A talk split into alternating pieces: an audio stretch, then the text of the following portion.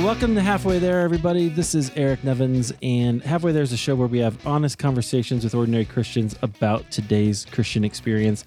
I am so excited to bring you this episode.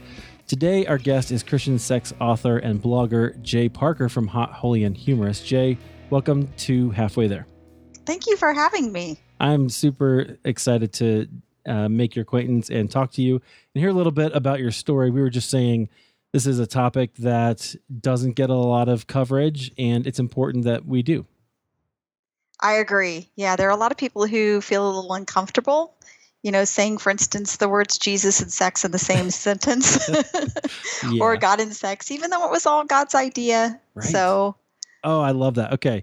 So I fully plan to be embarrassed at some point in the middle of this conversation, and we'll just keep going with it. It'll be fine. All right. All right. I, I won't try to embarrass you. You're used to it. That's great. I Cool. don't. I don't try to do that. yeah. Well, I so I introduced you as you're the blogger at Hot, Holy, and Humorous, which is a fantastic title. Um, tell us a little bit about what you're doing there, and then we'll go back and go through your story and find out how God led you there. yeah, that's an interesting story. I can't wait to hear. Uh. I write about what I say is I write about God's design for sex and marriage. So I'm primarily talking to married couples. I would say two thirds to three fourths of my audience is actually wives, but I definitely have a male readership. And I just really try to explain more to people about what God wants for their marriage in the marriage bed and try to take a very biblical but also practical look at that. Like I'll provide actual tips for people so they're not hunting down stuff in Cosmo or you know some book with pictures that you shouldn't be looking at from the bookstore. But I also talk about you know the theology of sex and and those perspectives. So it kind of has a wide range of things that I cover, but it's all in the sexual intimacy category. Yeah, and I remember you said in the introduction of your book, Hot, Holy, and Humorous, that you really try to do the how because you found not too many people were doing that. Yeah, that's true. I think when the people who would discuss it would discuss it maybe in some clinical ways or very sort of high spiritual ways and and there's definitely a role for that. But there are just a lot of people who have honest practical questions and they don't know where to go and they don't want to go to secular sources and they need someone with or they need not just someone but they need resources generally that have this biblical foundation but give them practical how-tos. Right. Yeah, what I've kept thinking about it as I was reading your book is this is the integration of the human being, right? You're you're talking about the a physical thing, but it's important because we are human, because it's part of being human. Absolutely. I I think one of the things that's been sad is kind of in the the historic church we've had such this separation of body and spirit that we don't recognize that in God those things are married that he wants us to bring our body into um, you know into sync with our spirit to serve him. It's not that we divorce ourselves from our body but we bring that in just in the same way that if i'm called to reach out to the poor i might use my hands and my body to literally deliver stuff to them Yes. and likewise i think we use our bodies in marriage to express even the love of christ for our spouse Yes. My pastor was telling me about a book by Nancy Pearcey, and I'll have to find the exact title. I'll throw it in the show notes at halfwaytherepodcast.com. Uh, but one of the points that he told me she made is that the cross is a very physical act, right? that's that's true Jesus dies physically. He was like, oh, wow, that kind of blew my mind a little bit because I'd never thought of it that way. yeah Yeah. Which Yeah. gives dignity to all the other physical stuff that we do. So that's why I think that's relevant. Well, and it was obviously important to, to God to send Christ in a physical embodiment, just generally. Right. So there is a there is a purpose to being in bodily form. Yeah, absolutely. And value to it. Okay, so you grew up as a preacher's daughter. Yeah, I did. Yeah, so yeah, I started out. I was a preacher's daughter, and you know, in church three times a week from the time I was an infant. Uh, you know, all the eyeballs of the church on you when you're a preacher's kid. Uh huh. Did you, was that difficult for you or how did you handle that? Well, when you're when you're very young, you don't know anything different, and so Mhm. it's really not. I think until you're a teenager and you start recognizing that things are a little bit different for you than they are for your friends in the youth group. Sure. Um, You you get a little more socially aware. yeah, I think there was more scrutiny, and there is this sense also that if you do anything really heinous, it it not only affects your family, it could affect your father's work, you know, his livelihood, and so. Yeah. I, I would love to say that means that you, you know, therefore you behave really well, but it, that's not what happens. Oftentimes, there's a, you know, preachers' kids run the gamut. You have um, Alice Cooper and Katy Perry who were preachers' kids, Yeah. and then you have, I think it was, uh, was it Glen Campbell and the Pointer Sisters who are Uh-huh. preachers' kids. So, you know, it kind of runs the gamut on what you do, but there are a fair number who probably did more of what I did, which was learn how to do some rebellion very secretly. Oh, nice. Very good. Do you have any good stories you want to share with us, or Oh, any good stories? The stuff I got away with You- and yeah, you- shouldn't have. maybe not? I mean, maybe if, if it's too soon to reveal those things, that's okay. I'll let you off the hook. My but- mother's still alive, so Okay. It's kind of funny though because I've actually talked to her since, and there are some things I probably thought I got away with that she was like, "No, I, I knew what was going on." That's awesome. I told my mom one time we used to jump off the trampoline or off the roof of the, our garage onto a trampoline, which was on Uh. concrete. Like now, I just look at it and think I was that was dumb, but I was you know middle schooler. And Yeah. when I told her, she made this big scene in this uh, restaurant. She was what? You know, it was yeah. She's she's right. It was dumb. Probably the stupidest thing I did is my parents were actually out of town once, and I got stopped by a cop for drag racing my my Honda Civic against my friend's Toyota Tercel, Nice. as if these were drag racers. Nice. and the cop stopped and said, and I had a, a bag in the back. Um, I bought it. It was around Easter time. I'd bought a chocolate Easter bunny, and he was like, "What's in the bag?" As if I was going to have drugs or alcohol in there. I was like, "It's a chocolate bunny." Oh, and nice. please don't tell my parents he's a preacher and we could get in huge trouble. Nice. Okay, well that gives us a little flavor for your your wild side. Well, how did faith become personal for you? When did that start to happen? Uh, you know, I I think there were moments, but I got it.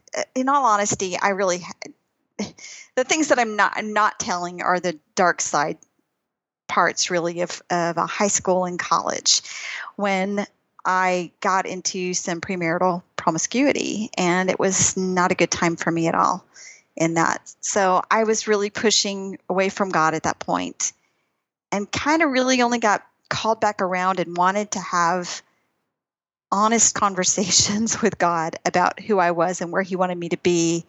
Probably was after I graduated from college. So I would say maybe 22, 23. Mhm. And that's when I think what happened to me is probably what happens to some people is that you look at your life and you realize it's not going in a good direction. And if you keep up what you're doing, you realize five to 10 years, you're going to be in a really bad Yeah. place. And so the decisions I was making, I was like, this is not going to work out. And I had resisted that road I knew I should be on for a long time. And I had to kind of return to that and say, all right, do I really believe in God? What do I believe in God? And what does that mean? What does that look like? And so I actually studied some other religions at that time. Um, I didn't think that they had good answers, though.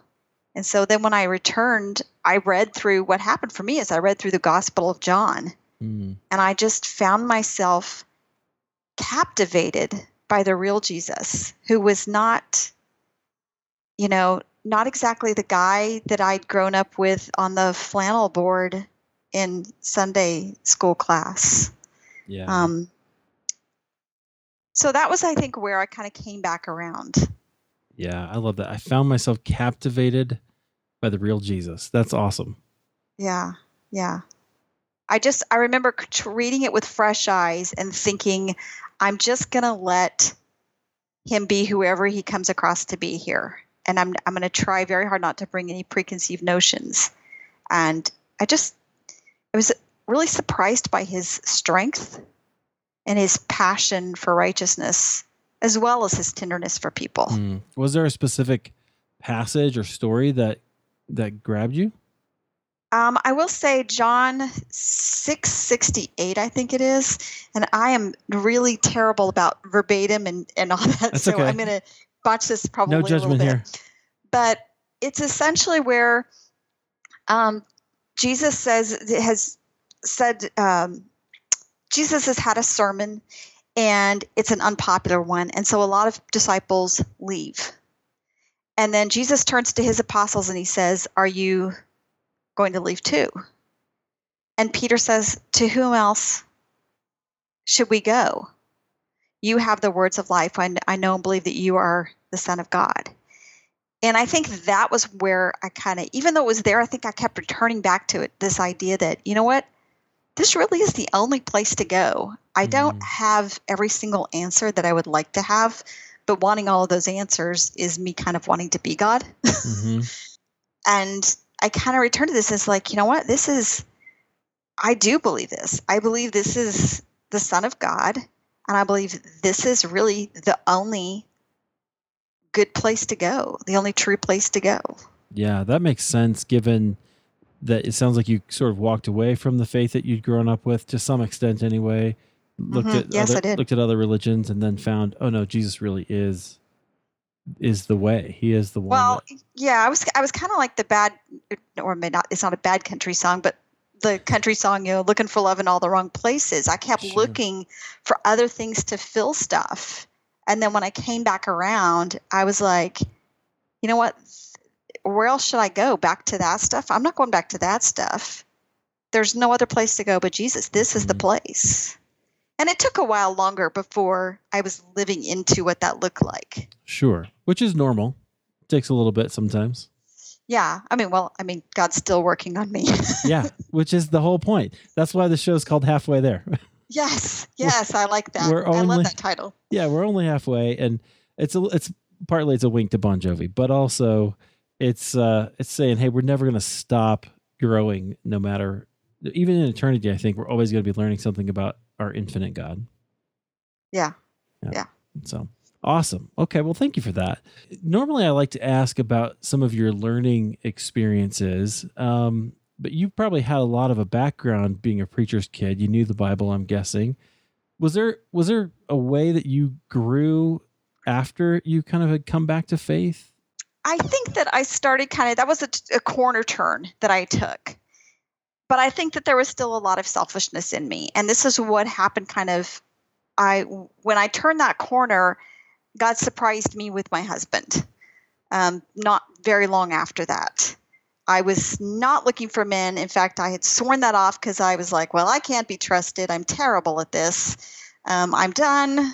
I'm not looking for that at all. And then I met my husband. Yeah. and it was very much, in my opinion, a God thing. I can tell that story. It's actually a really fun story. Yeah.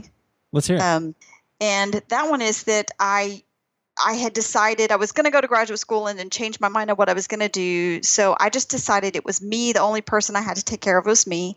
So I would pack everything I owned into my car, which was now a Toyota Corolla. and then I would move to a city I'd never been to before.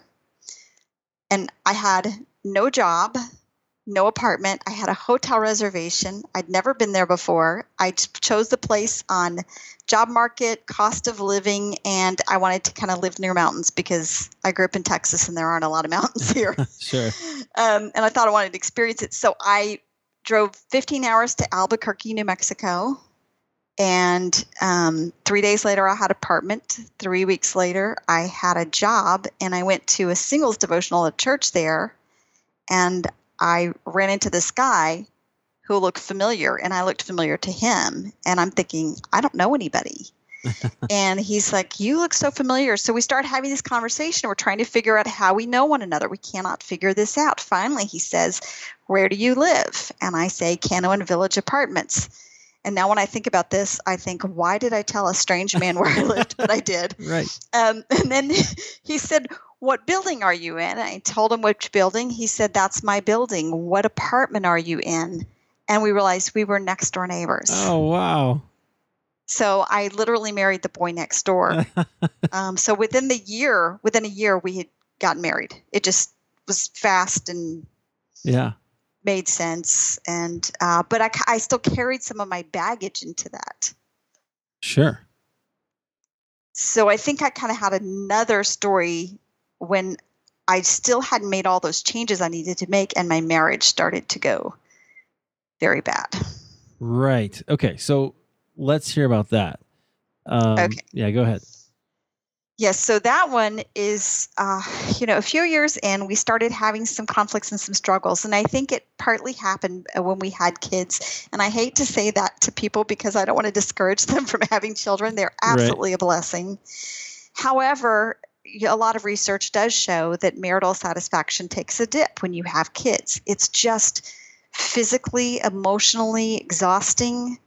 Um, you don't have as much time for each other. It's you you have stressors that come out you're trying to juggle the kids and the work and your relationship there's just a lot going on in that season and some people navigate that well some people just have a little bumpy time and they come back up that experience just brought out all of the mess that we had not dealt with Hmm.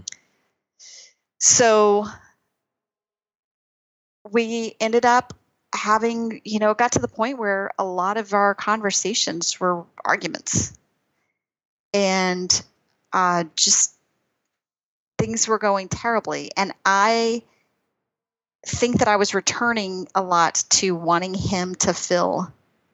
The spaces for me, wanting him to, to, to be you know, my hero because things were hard on me. And there was also some stories. I had some postpartum depression that was undiagnosed, and treated Meanwhile, my husband is like, What happened to my wife? She's falling apart, you know, and he didn't know what to do. He didn't realize it was happening. And I was just angry and resentful all the time. And the funny thing, though, is I prayed Hmm. a lot during that time. And I would go to Bible studies and stuff. But a lot of it I was doing to kind of figure out what my husband was doing wrong. um, I, I think probably some spouses out there know what I'm talking about. When you sit in church and, and the preacher's preaching and you're thinking, Amen, preach it, preach it to the guy sitting next to me. He needs to hear it. right. And you're looking at him going, Are you listening? Do you hear this? I've been there. So I just wasn't. I I, needed again. It kind of had to get to where I looked at this and was like, "This is, you know, any minute now, this marriage could fall apart."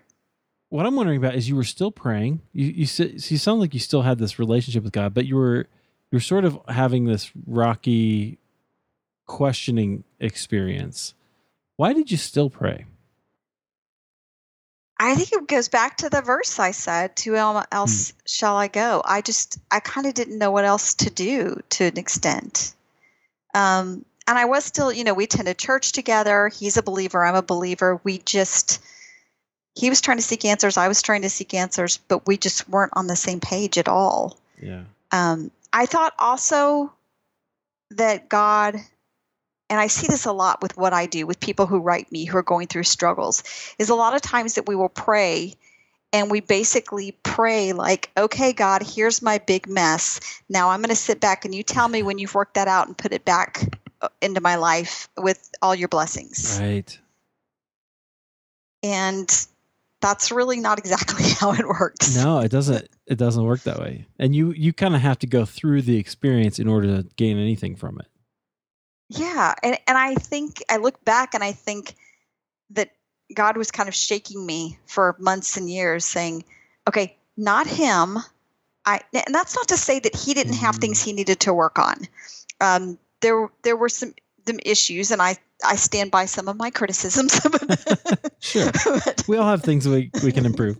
but that but even if your spouse is is having issues you still have to deal with your own stuff that doesn't absolve you from dealing from your own stuff and i had a lot going on and i feel like god was sort of shaking me trying to say okay stop praying to me to change him i am trying to get you to pay attention so i can change you Wow.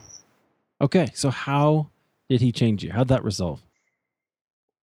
Well, um, I think what really happened for me is that I would have said at the time that I was trusting God. But like I told you how I was Mm. trusting God.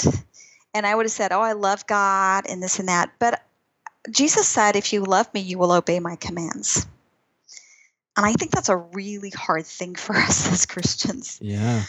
because we we kind of like the Jesus that's our friend, the Jesus that's our brother, the Jesus that you know feeds us, that um, walks on the sea, that takes care of stuff. You know, even like the the Jesus that goes and turns over those people's tables. Right. Um, but we we don't really like you know living in the command stuff. You know, where it's um, if your eye causes you to sin, gouge it out which. I'm not suggesting anyone go pluck their eye out, but but that's a symbolic command from from Jesus. And what I kind of discovered is after a while I realized, well, for one thing, I wouldn't have wanted to be married to me at the time. And I started as I looked more and more into scripture, I realized that I just wasn't living out the commands that I was sort of trusting God in one way, but I wasn't trusting Mm. his plan. I wasn't trusting that if I obeyed what it meant to be Christ like to my spouse, that things would get better. Yeah. And so one of the things I did is I actually looked at uh, 1 Corinthians 13, 4 through 6 with the love chapter and um, oh, how does it how does it start? Love is uh, Mm. I'm not much better. It's not proud. Love is not envy. It does not. I know I'm going to mess it up. And then the the fruit of the spirit in Galatians 5:23, I believe. yeah. And those kind of had easy sort of lists that I could double check myself. Um, am I being kind, patient, gentle? Am I, you know, being selfish? Like I'm not supposed to be with love? Am I, you know, self-seeking? Am I? and The big one for me was love keeps no record of wrongs, and I had absolutely Yeah. kept a record of wrongs. And so Mm. I started rehearsing these things in my head and deciding to trust not just God, the person, which, but who He wanted me to be. Yeah. So fascinating. So you made a spiritual discipline out of love is patient, love is kind, etc. Right? To to was it. to make it to make it uh you, to make it into something real in your life. Yeah, and that's and that's going to come across with my gentle voice now. Yeah, that's how I did it. I I want to be realistic with It's your hard, yeah. and say that in the moment when you're very and when you're at that point where your marriage is rocky and bad and there are days where you would love to walk out the door. There are days where you, I was walking around like, oh, love is patient, love is kind. Okay, I'm going to be patient and kind. You know, I mean, it was not like originally necessarily from this point of, oh, I just love my husband and I love Christ and I want to do Yeah. it. It was pushing myself to to do that for a while. Yeah. Wow. I appreciate you sharing that because I think marriage is hard. Loving another person is hard. Um, and certainly that's been that's been our experience. Um, but I love I love that you turn that into a spiritual discipline. I've never heard anybody do that, although it makes perfect sense when when you think of it that way. Yeah, I'm a big believer in, you know, finding verses that speak to you in your particular situation and making those a part of your self-talk. Mm. Oh, I love that. That is great. Okay. So you start trying to obey. How so Yes. t- tell us so did things just incrementally get bigger get better? Or how would you Yes. And I think the other thing that we sometimes get wrong is we want to do that for a short period of time. Mm, And then we're like, well, it doesn't seem like anything's changing. I'm done. I tried. right.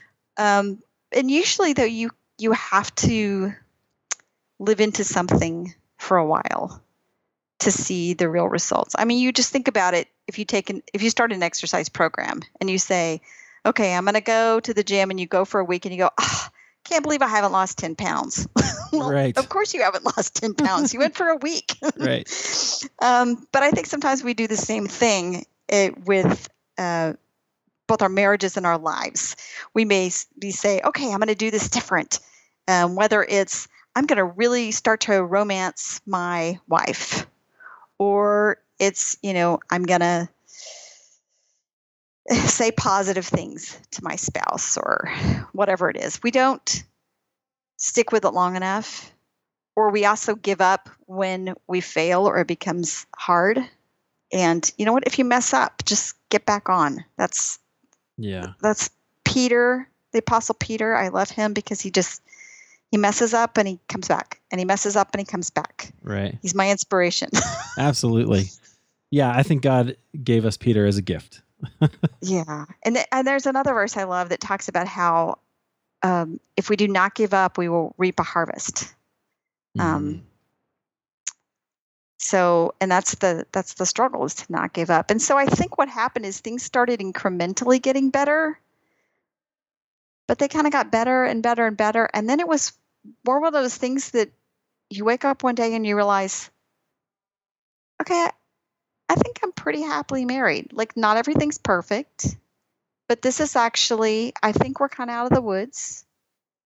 Um and then you know it just continues to progress and you start had more energy to nurture things that needed to be nurtured. And to to pour more into the relationship when i was not worrying that it was just going to disintegrate. Right. Okay. So how does that like I, I don't know the timeline here, but so how does how do you get from there to writing a Christian sex blog? That's a good question. So I I told you about my um, premarital promiscuity issues, and so I kind of had that background and all the things that I I mean I grew up in the preacher's family in the church where the biggest message I got about sex was don't. Yeah. That was it. It Yeah. just kind of stopped there. There was um some other stuff, but it was a lot of don't and there weren't a lot of good reasons given to me. I didn't really buy into the the few things that they had given me. And so I kind of went out and experimented on my own and made different choices. But then when I talked to you earlier about having that conviction of kind of having that turning point after college, I knew I wanted to be in a different place with my sexuality. And so I started moving more into that. And then when I got married, of course, now I'm in the confines of where God intends for sex to be. I still had some baggage that I had to deal with, um, some self talk that I had gotten through the years about myself, still seeing myself as kind of cheap or wrong for this act in some ways, just some shame. And I really had to deal with that. And again, that was one of those where there was a verse that spoke to me, and I rehearsed that. Um, it was a little longer verse, so I didn't memorize it all. I had to go read it. Yeah. but um, but I do know that one was uh, First Corinthians six nine through eleven, I believe. And so it talked about how that this is what people had been. Um, the people had previously been these sinners, but now Mhm. Jesus had washed and sanctified and justified you. And the past tense there was that was what what you were. And I had to keep reminding myself, okay, that's what I was, but that's not who I am. And I began to embrace a more holy version of sexual intimacy in my marriage. And then the weird thing is, when I was going through all this bad marital stuff with my husband, sex was one of the things that actually kept us going. Because periodically we would have these connection moments. Um, we might go on a good date or this or that, but also we would make love. And, you know, God created us to have this firing of a bonding chemical and, and this, you know, the intimacy of touching and all those things. And it would remind me this man really loves me Mm. and treasures me. And there's still something here. And so I think it kind of kept us hanging on until we could work out the other issues. So that's kind of all my personal story. And then what happens is I keep feeling like God, once all this kind of is working out and my marriage is in a better place, I feel like God is tapping me on my shoulder and telling me I need to do something with my story, that I need to tell my story to other people and help them. Especially because I had this uncanny ability to get into conversations about sex with other wives and give them advice. Ah, but I didn't know what that looked like. And I honestly was a bit Moses like about it. I didn't really want to do it. okay. And so I finally was like, well, I really like to write. And there's this thing called blogging. So I'll just start a blog and I'll put up a post once a week. Maybe some people will wander by and then I'll get to check the box with God that I did something and he'll move on. So you're like, this is limited obedience. It's like, I'll do what you said. Maybe nobody will see it. yeah, yeah. I, I, I always would want to tell the story of, and then I powerfully came before God and said, "Give me the mission," but that's not literally how it happened. That's how most So I, but the good news is, if you step out even reluctantly, but in obedience, God, Yeah. God can still work with that. Absolutely. Um, so kind of six months in, I had a couple people start sharing my posts, and the thing kind of just exploded on me. And I started having a lot of people visiting my site, and I began over being feeling overwhelmed that there really were, like I thought, many people who had questions about sex and didn't feel like they had a biblical place to go hmm. and that there were a few voices out there. I did connect with other people who were doing things like this, but there still were not that many voices, Right. and I could definitely add my own to it. And so I expanded the number of times I blogged, and it's, it's become a whole ministry. And I'm, I've been blessed many times over, and I can't believe what God has done with this. Yeah, that's amazing. Well, I think it's so important. Uh, you've actually written three books. I have, Is that right? Yes. So we, we mentioned Hot, Holy, and Humorous Sex and Marriage by God's Design earlier. uh huh. and uh, that's that's definitely fantastic. I've been reading it. You were nice enough to send me a copy. It's very very how to-y. Very good. Yes. Yes. Um, so people can pick that up. Um, you wrote a book of devotions for sex and marriage. That's interesting. Who who does that? I did it. Uh, yeah, it's called Intimacy Revealed 52 Devotions to Enhance Sex in Marriage. And so each one has a, a scripture that is either, it might be about sex, it might be about marriage, or it might be about something else. But one of my premises is that the, the gospel, God's word, does not end at the bedroom door. Mm-hmm. So, if something is true about how God wants us to be and how he wants us to treat others, then all those things are true in the marriage bed as well. So, you could take the fruit of the Spirit and apply that to your sexual intimacy in your marriage. What does it look like to have kindness, gentleness, self control, you know, all those kinds of things? What's the Wow. is, is perseverance one of them? Yeah, I believe so. It's another list if it's not that I one. think so. like, there's a challenge. yeah. Um, but all those things apply. And so I take those scriptures and we kind of look at how those apply. I have some thoughts, and then there's a prayer, and there's some questions to ask yourself so you can start putting those things into practice. And it gets you thinking about messages that we may not realize we've absorbed about sexual intimacy that are not in line with God's word. And what does God's word really say about it? Yeah. What are some messages that you find people have in their minds about sex that that you kind of addressed in there? Um, sex is purely physical is one of them. I guess we talked about that, Mhm. and it's not. It is. Um, it is something that connects us emotionally and even spiritually at times. It definitely is a physical act, but it's not just that. And God designed it to be more connecting, and that's why it really is an important thing between a husband and wife. Uh, one of the others I think that you hear a lot is, and this was written primarily to wives, but sex is for him. Yeah. And we kind of have that idea, but everything in the Bible really talks about sexual intimacy being a mutual act between husband and wife. And so God desires us to have mutual interest and satisfaction in the marriage bed. Yeah, I love that. So I have two degrees in the Bible, and uh, I've literally never thought about literally uh, applying those passages to sex. That's awesome. Oh, really? I I think one of my favorite chapters in the Hot, Holy, and Humorous book is I have one on the the gospel in the bedroom and how the gospel yeah. applies to the marriage bed. And I was surprised what came from that chapter because it was challenged to write something something about how the gospel applies to your ministry. And I was like, oh my gosh, how am I going to do this? And then when I started looking at it, I was like, this applies so much. And so it was really it was a beautiful thing to see how God has woven everything together so so beautifully if we'll just embrace his yeah. design. Yeah, which is awesome. Okay.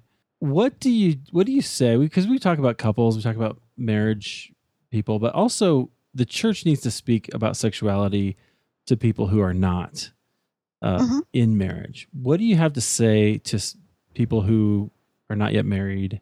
Well, one of the things that I would say because because I think what we have to work with a lot of times is both poor theology on this topic, but also all the secular messages. So there's two sources from which we get a bad perspective of mm. sex as God designed it. So we kind of it's it's sad, but we kind of have to fight both of those. Yeah, absolutely. Um, uh, one of them, I think that one of the most common secular ones is the idea that marriage is where sex goes to die. right? yeah. that every sitcom that you watch will tell you that.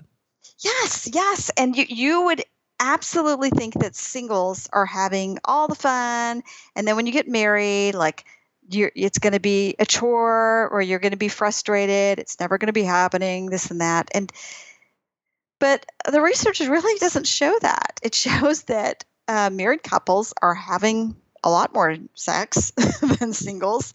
Not to mention that when they do, they report much higher levels of satisfaction. Mm because it's someone that they love and that they've invested in. And so I would want to to first tell singles, look, don't sweat that you're missing out on something by following God's design. You're not. Yeah. You're not missing out. It's okay to wait. It's going to be fine. um, and and sex is beautiful, and I understand why you're eager. But I I would trade, well, nearly anything, to just wipe my history clean and for my husband to be the only one I'd ever been with. Yeah. Um, I have no shame about that, but I have regret. And I do, I'm entirely forgiven, but those experiences can cause it to be harder for you to to get everything how it should be in your marriage and you want to start yourself out with set yourself up for success as much as possible so just be be prepared to wait. And if you've already messed up, it's just again like Peter, you can get back on track. You know, you're not it's not you lost your virginity and then it's just done. Like, well, I lost it. I guess it's done. It doesn't work like that. Um, God is not so worried about your virginity. He's worried about your purity. And unfortunately, a lot of times the purity culture has tried to grab that word, but yeah. he's he's more about your holiness, and that means that you holiness is is uh, different when you're single than when you're married. So following God's will sexually in those different seasons is different. Right. So I think there's that, and then I would also just tell singles to um, to kind of prepare themselves in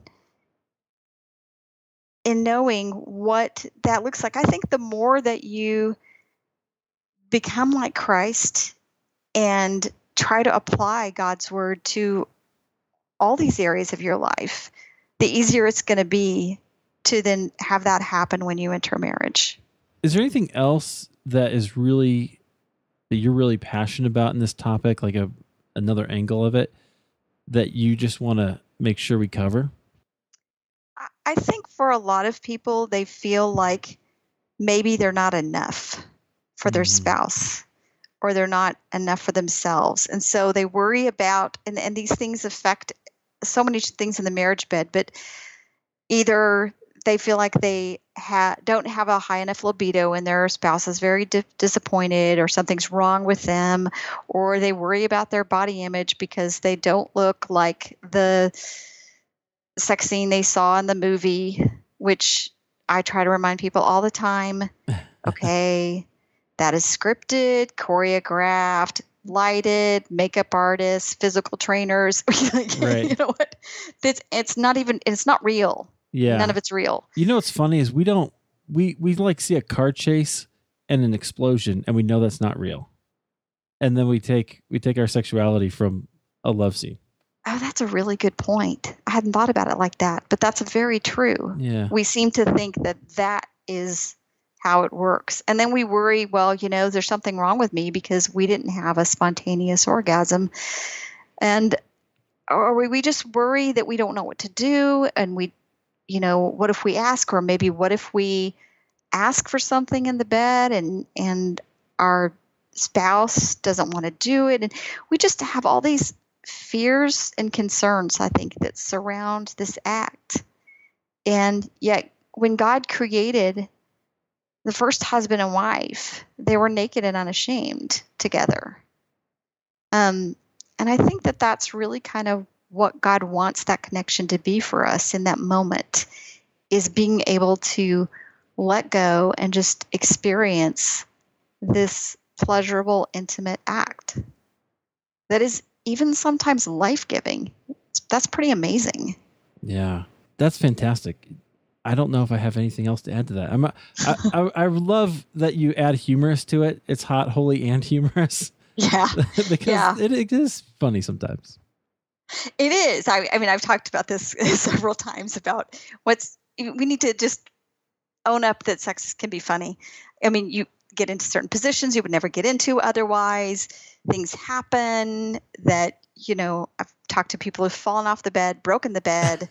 um, talked to somebody who's accidentally started a fire by the t-shirt getting tossed on a lamp in Oh, the middle of something. Literally I mean, hot. just you know, we have these stories, or you stub your toe, or whatever, and and um, and we can just get we can take it so seriously. This is the other thing is sometimes when we talk about sex at this very clinical or spiritual level, level we make it so serious, and I I don't think it's just like that. And even if you read Song of Songs from the Bible, that couple, this husband and wife, they have a very playful attitude toward their intimacy at times yeah.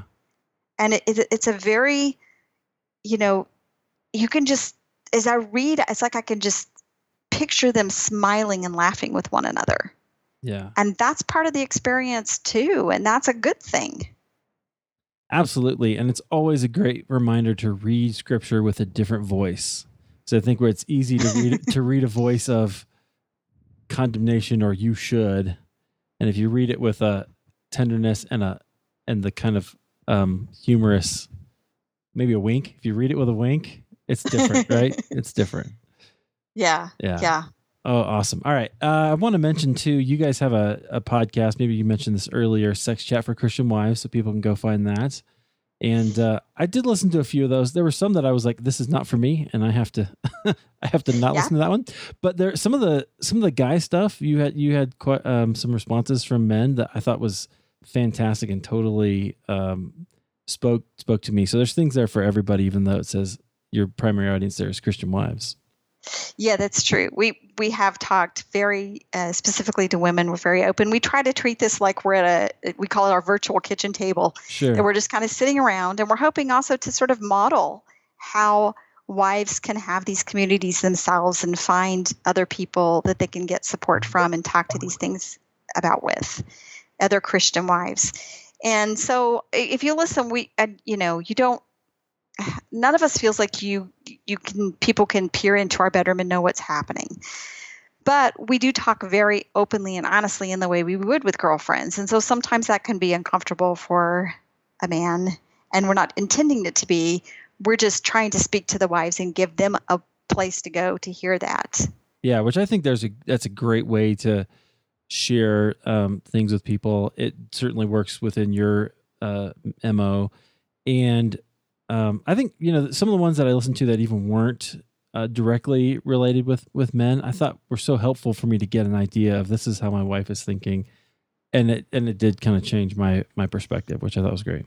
There's an episode that I've actually heard called, uh, I believe we called it Women's Sexual Response and we try to explain to women what that kind of looks like and i understand that it's been helpful for some husbands to listen to that too oh, yeah. so that husbands know that men and women's sexual responses are different and so you don't have an expectation that your wife is going to react the same way you do because god made you differently. Yes absolutely. Okay.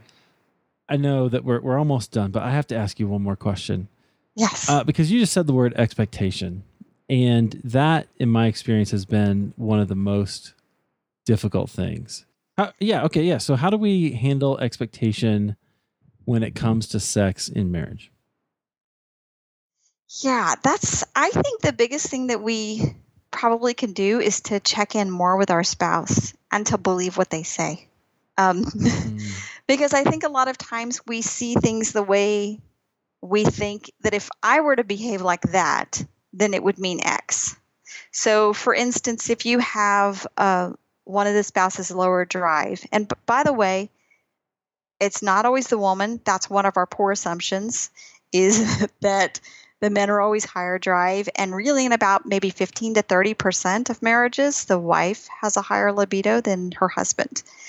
But maybe the, the higher drive spouse thinks, well, if I wasn't interested like this person doesn't seem to be interested, that would mean that I didn't, you know, I mm-hmm. didn't love them or didn't want to be with them. And that's, but that's not what it means for them. It means that physiologically, they're just not experiencing the same things you're experiencing.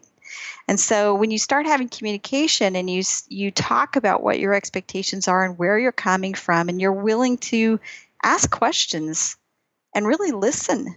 What does this mean to you? What is this like for you? What would you like to do? Where would you like our sexual intimacy to be? I think you start kind of getting rid of some of the erroneous expectations and dealing with the person right in front of you. Yeah. So, like all things, communicate and listen and actually hear what the other person said. Yeah. And, and a lot of times those conversations don't need to be happening in the bedroom. Mm-hmm. It's a lot easier sometimes to have those conversations outside of that.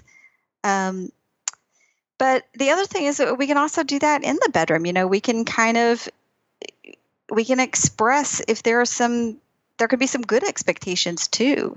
And we can kind of suggest things in the moment and see how it flies and um or you know, I mean sometimes in the moment you don't really form words well so you can sure you can move your spouse's hand you can do things like that that kind of um, help us kind of figure out what this should look like for the two of us apart from you know whatever baggage or perspectives we might have had coming in. What will this look like for the two of us? Yeah. I love that. J. thank you so much for sharing some of your story here and uh, for the work that you're doing. I like we said started with i guess I think there's such a market for it. You've obviously found it, and it's so important for us as believers to think about the whole person. Uh, and that includes our bodies and it includes sex. So I thank you for doing the work you're doing. Great. Thanks so much for having me on. This was delightful. Yeah, you bet.